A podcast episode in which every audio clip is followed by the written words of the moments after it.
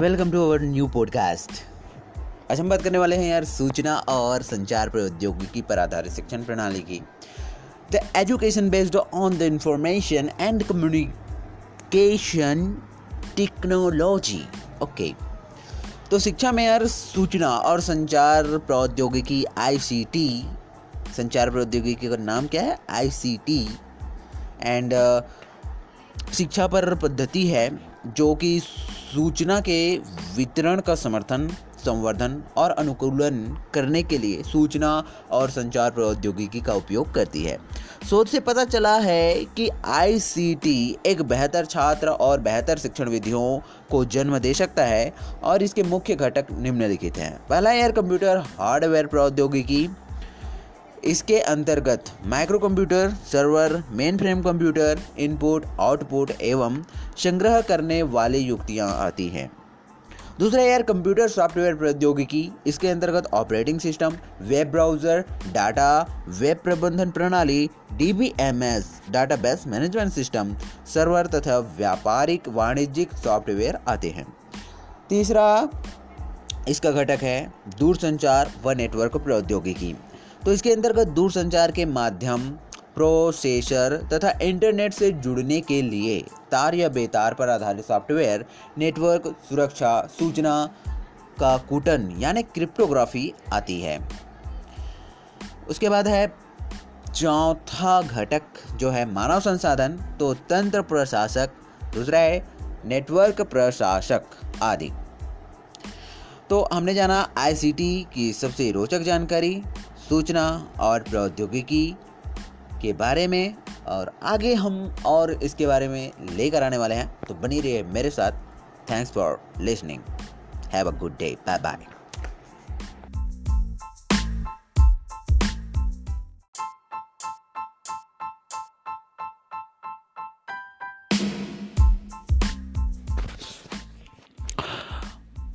सूफी काव्यधारा परिचयात्मक लेख।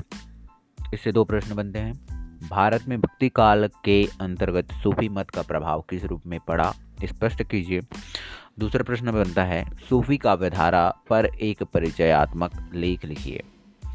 तो सूफी शब्द सूफ से बना है। सबसे पहले सूफी संप्रदाय के बारे में जानते हैं। सूफी शब्द सूफ से बना है, जिसका अर्थ है सफ़ेद ऊन का। सूफी लोग वैभव शून्य, सरल जीवन व्यतीत करने के कारण मोटे ऊन के कपड़े पहनते थे, इसलिए उन्हें सूफी कहा जाता था। एक मत यह है कि सूफी शब्द का संबंध यूनानी शब्द सोफोस से बना है, और जिसका अर्थ है बुद्धिमान या ज्ञानी। अंग्रेज़ी के फिलॉसफी शब्द में भी यही शब्द है। इस प्रकार सूफी का अर्थ होता है ज्ञानी। सूफी मत का चलन मोहम्मद साहब के प्रायः 200 वर्ष बाद हुआ, और सूफी लोग पिरंगुरु को अधिक महत्ता देता देते थे, वे ईश्वर और जीव का संबंध, भय का नहीं, वरन प्रेम का मानते थे। उनका झुकाव सर्वेश्वरवाद की ओर था। वे संगीत के प्रेमी थे। इन सब बातों के कारण ही वे कट्टर मुसलमानों की अपेक्षा हिंदू धर्म के अधिक निकट थे। कट्टरपंथियों ने मंसूर को अनहलक, मैं सच्चाई या सच्चाई या ईश्वर हूँ कहने के कारण सूली का दंड दिलाया था। भारत में सूफी संप्रदाय का आरंभ सिंध से हुआ है। सूफी संप्रदाय की सामान्य विशेषताएँ। तो प्रेम मार्गी कवियों की प्रेम गाथाएँ, भारतीय चरित्र काव्यों की शर्गबद्ध शैली में न होकर फारसी के मशनवी शैली मस नवी शैली के ढंग पर रची गई हैं और इसमें ईश्वर वंदना, पैगंबर की स्तुति, तत्कालीन बादशाह की प्रशंसा के साथ कथा का आरंभ किया गया है। इनकी भाषा अवधि है। तीसरी विशेषता यह है कि इनकी रचना दोहा चौपाई में हुई है। चौपाई छंद अवधि के लिए विशेष उपयुक्त है। चौथी विशेषता ये कथाएँ प्रायः हिंदू जीवन से संबद्ध, संबंध रखती हैं और भौतिक प्रेम द्वारा ईश्वरीय प्रेम का प्रतिपादन किया गया है। इनके लिखने वाले प्रायः वे मुसलमान थे जिन्होंने हिंदू धर्म का भी थोड़ा बहुत ज्ञान था और ये लोग, छठवीं विशेषता ये है कि ये लोग किसी संप्रदाय विशेष का खंडन, मंडन तो नहीं करते थे, फिर भी मुसलमान धर्म की ओर अधिक झुके हुए थे। प्रमुख प्रेम मार्गी कवि या सूफी कवि इस प्रकार हैं। तो प्रेम मार्ग की परंपरा वैसे तो उषा अनिरुद्ध की कथा से चली आती है, किंतु उसका प्राण रूप इन मुसलमान कवियों में ही दिखाई देता है। पद्मावत में चार कथाओं का उल्लेख है। वह निम्न प्रकार का है। विक्रम धासा प्रेम के बारह शनावती कह गयऊ पतारा, मधुपाच मुगद धावती, लागी गगनपुर होइगा बैरागी, राजकुंवर कंचनपुर गयऊँ मिर्गावती कह जोगी भयऊँ। साधे कुंवर खंडावती जागो मधुमालती कर किन्ह वियोग। प्रेमावती कह सुरवर साधा ऊषा लागी अनुरुद्ध अनु अनिरुद्ध वर बाधा। तो उपर्युक्त चौपाइयों में जैसी ने पूर्व के चार काव्य ग्रंथों का उल्लेख किया है, पहला है हमारा मुग्धावती, दूसरा है मृगावती तीसरा मधुमालती और चौथा प्रेमावती। इनमें मृगावती और मधुमालती का पता चल गया है। शेष दो ग्रंथ अभी तक नहीं मिल पाए हैं। प्रेम मार्गी कवि या सूफी कवि में पहला कवि है हमारा कुतुबन। कुतुबन। कुतुबन ये महाशय संवत 1550 के लगभग शेर शाह के पिता हुसैन शाह के दरबार में रहते थे। ये चिजदी वंश के शेख बुरहान के शिष्य थे। इनकी पुस्तक मृगावती, जिसका उल्लेख जायसी ने किया है। सन 1909 हिजरी संवत उन्नीस पंद्रह विक्रमी में ये लिखा गया था। इस पुस्तक में चंद्रगिरी के राजा, गणपति देव के राजकुमार और कंचनपुर की राजकुमारी की प्रेम कथा का वर्णन हमें देखने को मिलता है। मृगावती उड़ने की विद्या में निपुण थी। वह राजा को छोड़कर कहीं उड़ गई थी। राजा उसके वियोग में योगी हो गया और उसकी खोज में निकल पड़ा। इसी बीच में उसने एक राक्षस के चंगुल से बचाई हुई कन्या, जिसको रुक्मणी के नाम से यहाँ पर प्रस्तुत किया गया है, से विवाह किया। अंत में उसका मृगावती से मिलन हो गया। वह दोनों रानियों को लेकर अपने देश लौट आया। राजा के हाथी से गिरकर मर जाने पर दोनों रानियाँ सती हो गईं और कथा के बीच बीच में प्रेम मार्ग की कठिनाइयों का अच्छा वर्णन हमें देखने को मिलता है, जो साधना के लिए बड़ा उपदेश प्रद है। इसमें रहस्य से भरे हुए कई स्थान का वर्णन किया गया है। दूसरे कवि है मंझन। तो मंझन प्रेम मार्ग की कवि दूसरे नंबर के हैं। तो मधुमालती इन्हीं का ग्रंथ है। मधुमालती जो ग्रंथ है, वो मंझन का है। पहला जो हमने ग्रंथ के बारे में जो पढ़ा, मृगावती, वो कुतुबन का था। दूसरा ग्रंथ है मधुमालती, जो मंझन का है। तो इन्हीं इसकी कथा मृगावती से अधिक रुचिकर है, जो पहले कथा लिखी गई थी कुतुबन के द्वारा, उससे लिखी ग्रंथ से अधिक रुचिकर है। कौन सा कथा? मधुमालती। तो इस ग्रंथ में कनेसर नगर के राजा, सूरज भान के पुत्र, राजकुमार मनोहर का महारस नगर की राजकुमारी मधुमालती के साथ प्रेम और पारस्परिक वियोग की पारस्परिक वियोग का वर्णन किया गया है। और पहले नायक अप्सराओं द्वारा मधुमालती की चित्रसारी में पहुँचाया जाता है। वे एक दूसरे पर मोहित हो जाते हैं, किंतु वे शीघ्र ही अलग हो जाते हैं। इस प्रकार एक बार मिलन के पश्चात विरह होता है, परंतु अंत में फिर मिलन हो जाता है। इसमें प्रेमा और ताराचंद का त्याग अत्यंत सराहनीय है। इसमें विरह का अच्छा महत्व दिखाया गया है।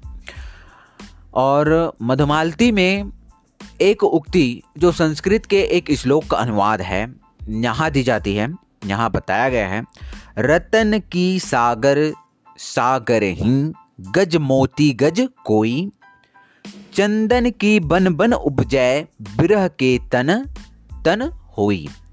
मूल श्लोक इस प्रकार है शैले शैले न माणिक्य, मौक्तिकम न गजे गजे साधवो नहीं सर्वत्र चंदनम न बने बने तो इस ग्रंथ में विरह कथा के साथ आध्यात्मिक तथ्यों का भी निरूपण बड़े सुंदर ढंग से किया गया है। किस ग्रंथ में? मृगावती जो ग्रंथ है, उस ग्रंथ में। और आगे हम देखते हैं तीसरे कवि, जो कि सूफी कवि में तीसरे नंबर पर आते हैं, मलिक मोहम्मद जायसी। तो मलिक मोहम्मद जायसी ये महाकवि प्रेम मार्गी कवियों के प्रतिनिधि माने गए हैं और मलिक मोहम्मद जायसी का जन्म गाजीपुर में होना बतलाया जाता है। जायसी ने अपने आखिरी कलाम में अपना जन्म 900 हिजरी अर्थात चौदह सौ तिरानवे ईस्वी बतलाया है। तीस वर्ष की अवस्था में वे कविता करने लगे थे। भा अवतार मोर नौ सदी, तीस बरस ऊपर कवि कवि वदी। उनकी प्रसिद्ध पुस्तक पद्मावत का रचना काल नौ सौ सड़तालीस हिजरी, संवत पंद्रह विक्रमी है और सन नौ सौ सैतालीस आहा या आरंभ बैन कवि कहा। ये चेचक के प्रकोप के कारण एक आँख से वंचित हो गए थे और इसी कारण अपनी पुस्तक जायसी में एक आँख का होना गौरव की बात बतलाई है। तथा शुक्राचार्य से अपनी तुलना की है। ये पीछे से जायस राय बरेली बरेली में रहने लगे थे और इसी से ये जायसी कहलाए। कौन? मलिक मोहम्मद जायसी। तो मलिक मोहम्मद जायसी प्रसिद्ध सूफी फकीर शेख मोइनुद्दीन के शिष्य थे। गुरु मोहदी शेवकम में सेवा उनकी लिखी हुई ये उक्ति है, गुरु मोहदी शेवकम में सेवा इससे पता चलता है। यद्यपि इनकी मुसलमानी धर्म में पूरी आस्था थी, तथापि इन्होंने हिंदू देवताओं का आदर के साथ उल्लेख किया है। केवल एक जगह रत्नसेन के मुख से मूर्ति पूजा की अवश्य बुराई कराई है, किंतु नैराश्य में प्रायः ऐसा हो जाता है कि लोग देवताओं को कोसने लगते हैं। इनकी तीस पुस्तकें हैं, इनकी तीन पुस्तकें हैं, जो कि है मलिक मोहम्मद जैसी की, पद्मावत, अखरावट और आखिरी कलाम। पद्मावत में राजा रत्न सेन और सिंहल देव की राजकुमारी पद्मावती के प्रेम का वर्णन है और इन दोनों का योग हिरामन तोता ने कराया है। इस कथा में दोनों प्रेम की पीड़ दिखलाई गई है और इसमें राजा की पहली रानी नागमती के वियोग का अच्छा वर्णन है। इस कथा में प्रेम साधना द्वारा ईश्वर प्राप्ति का मार्ग दिखलाया गया है। यह कथा अधिकांश में ऐतिहासिक है। कवि कल्पना के अनुसार इसमें हेर फेर अवश्य किया गया है। पूर्वार्ध कल्पित है, किंतु उत्तरार्ध का बहुत कुछ ऐतिहासिक आधार है। पूर्वार्ध का भी बहुत कुछ अंश जनश्रुति पर अवलंबित है। भौतिक प्रेम के साथ आध्यात्मिक प्रेम की भी झलक हमें इसमें देखने को मिलती है।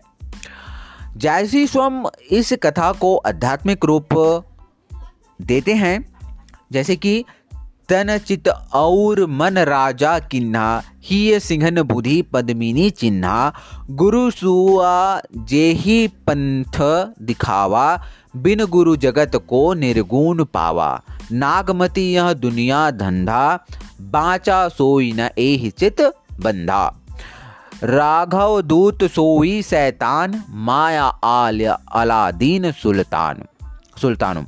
तो जैसी का यह ग्रंथ प्रबंध काव्य की दृष्टि से बहुत अच्छा गिना जाता है, किंतु रामचरित मानस से प्रबंध सौष्ठव की बराबरी नहीं कर सकता। यद्यपि प्रेम गाथाओं में इसका पहला स्थान है परंतु प्रबंध काव्यों में इसका दूसरा स्थान है। जायसी का विरह वर्णन बड़ा विषाद है और इन्होंने विरहग्रस्त प्रेमी और प्रेमिका के साथ सारे संसार की सहानुभूति दिखलाई है। और सब चराचर, पशु, पक्षी आदि को विरह वेदना से व्याप्त बताया है। गेहूँ का हृदय भी विरह के कारण फटा हुआ है और कौवा विरह के कारण काला है। इन्हीं कहीं कहीं इनका विरह वर्णन अत्यधिक की मात्रा को पहुँच गया है। किंतु बिहारी के विरह वर्णन से कुछ भिन्न है। इसमें इनकी उक्तियाँ विरह की विषम वेदना के संकेत रूप में प्रतीत होती हैं। उसमें शब्दों का चमत्कार नहीं। जायसी की अधिकांश उक्तियाँ उत्प्रेक्षा सूचक, जबू, मानो आदि अवयवों के कारण वास्तविक जगत की न होकर कल्पना की बात रह जाती है। जहाँ पर जायसी ने अत्युक्ति को घटना का रूप दिया है, जैसे कि पक्षी द्वारा नागमती की चिट्ठी ले जाते समय का वर्णन, वहाँ वे बिहारी की भांति हास्यास्पद बन गए हैं। इसमें मुसलमानी काल के विरह वर्णन की विभत्सा भी आ गई है। हर जगह रक्त के आँसू गिरते हैं। इसमें हिंदू, मुस्लिम संस्कृतियों का समन्वय है और इसमें विरह में अवश्य है। किंतु इसके साथ ही इसमें अनुभूति की तीव्रता भी परिलक्षित होती है। जैसी बहुश्रुत थे, उन्होंने ज्योतिष, हठ योग और शतरंज आदि का अच्छा ज्ञान दिखलाया है। यद्यपि जायसी ने हिंदू कथाओं के वर्णन में भूल की है, जैसे इंद्र का निवास कैलाश बतलाया है और चंद्रमा को स्त्री कहा है, तथापि इनको हिंदू धर्म का ज्ञान बहुत अच्छा था। जैसी ने अपने ग्रंथ ठेठ अवधि भाषा में लिखे हैं और इनकी अलंकार योजना बड़ी सुंदर है। इनके अलंकारों के उदाहरण स्वरूप नहीं लिखे गए हैं। इनके अलंकारों को उदाहरण स्वरूप नहीं लिखा गया है। वरन भावों साथ गूंथे हुए हैं। पद्मावत के कारण जायसी की कीर्ति हिंदी सागर में अक्षय बनी रहेगी। इनकी कविता उदाहरण स्वरूप कुछ छंद दिए गए हैं। नौ पावरी पर दहवै दोबारा ते ही पर बाज राज घरियारा। घरी सौ बैठी गरने घरियारी, पहर पहर सो आपनवारी जब ही घरी पूंजय ओही मारा, घरी घरी घरी यार पुकारा। परा जो डांट जगत सब डांटा का निर्चित माटी कर भांडा। तुम ते ही चाक चढ़े ओही कांचे, आ, आए हु रह ना घर कोई बाँचे। घरी जो घटी तुम आओ, का निर्चित सोवै बताओ पर ही पर पहर गरजर गजर नित होई, हिया ब्रज भा जागू कोई। दोहा, मोहम्मद जीवन जल भरन रहंट धरा के रीति, घरी जो आई जो भरी ठर। चौथा है चौथे सूफी कवि है उस्मान।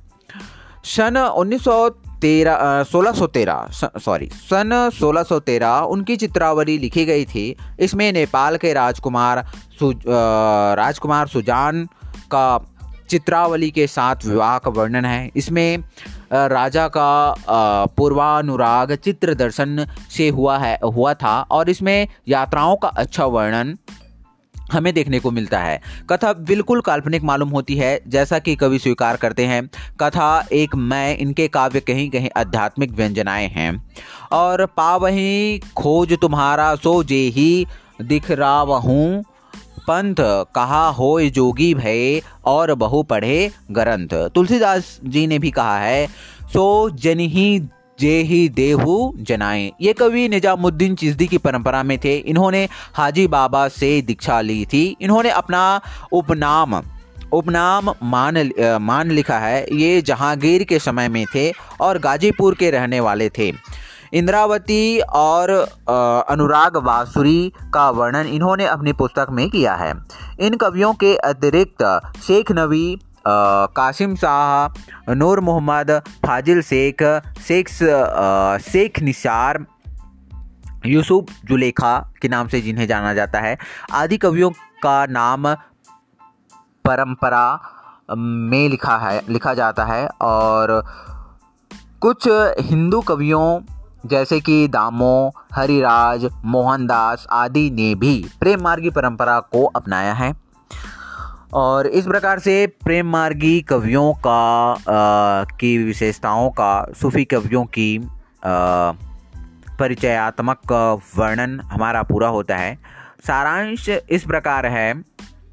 प्रेम मार्गी कवियों मानव हृदय को स्पर्श करने वाली प्रेम की मधुर कोमल वृत्ति का सहारा लिया है। और प्रेम मार्गी कवियों ने आ, कबीर की भांति हिंदू मुसलमानों के खंडन मंडन के पचड़े में नहीं पढ़ने का शायद संकल्प लिया था और न इन्होंने किसी को बुरा भला ही कहा। इसलिए उनके काव्य लोकप्रिय होने की संभावना अवश्य थी। हिंदू यह संभावना सगुण भक्ति की मधुर धारा प्रवाह के आगे वास्तविकता में परिणत न हो सकी। प्रेम गाथाओं के आलंबन इनके लोकप्रिय न थे जितने राम और कृष्ण के थे।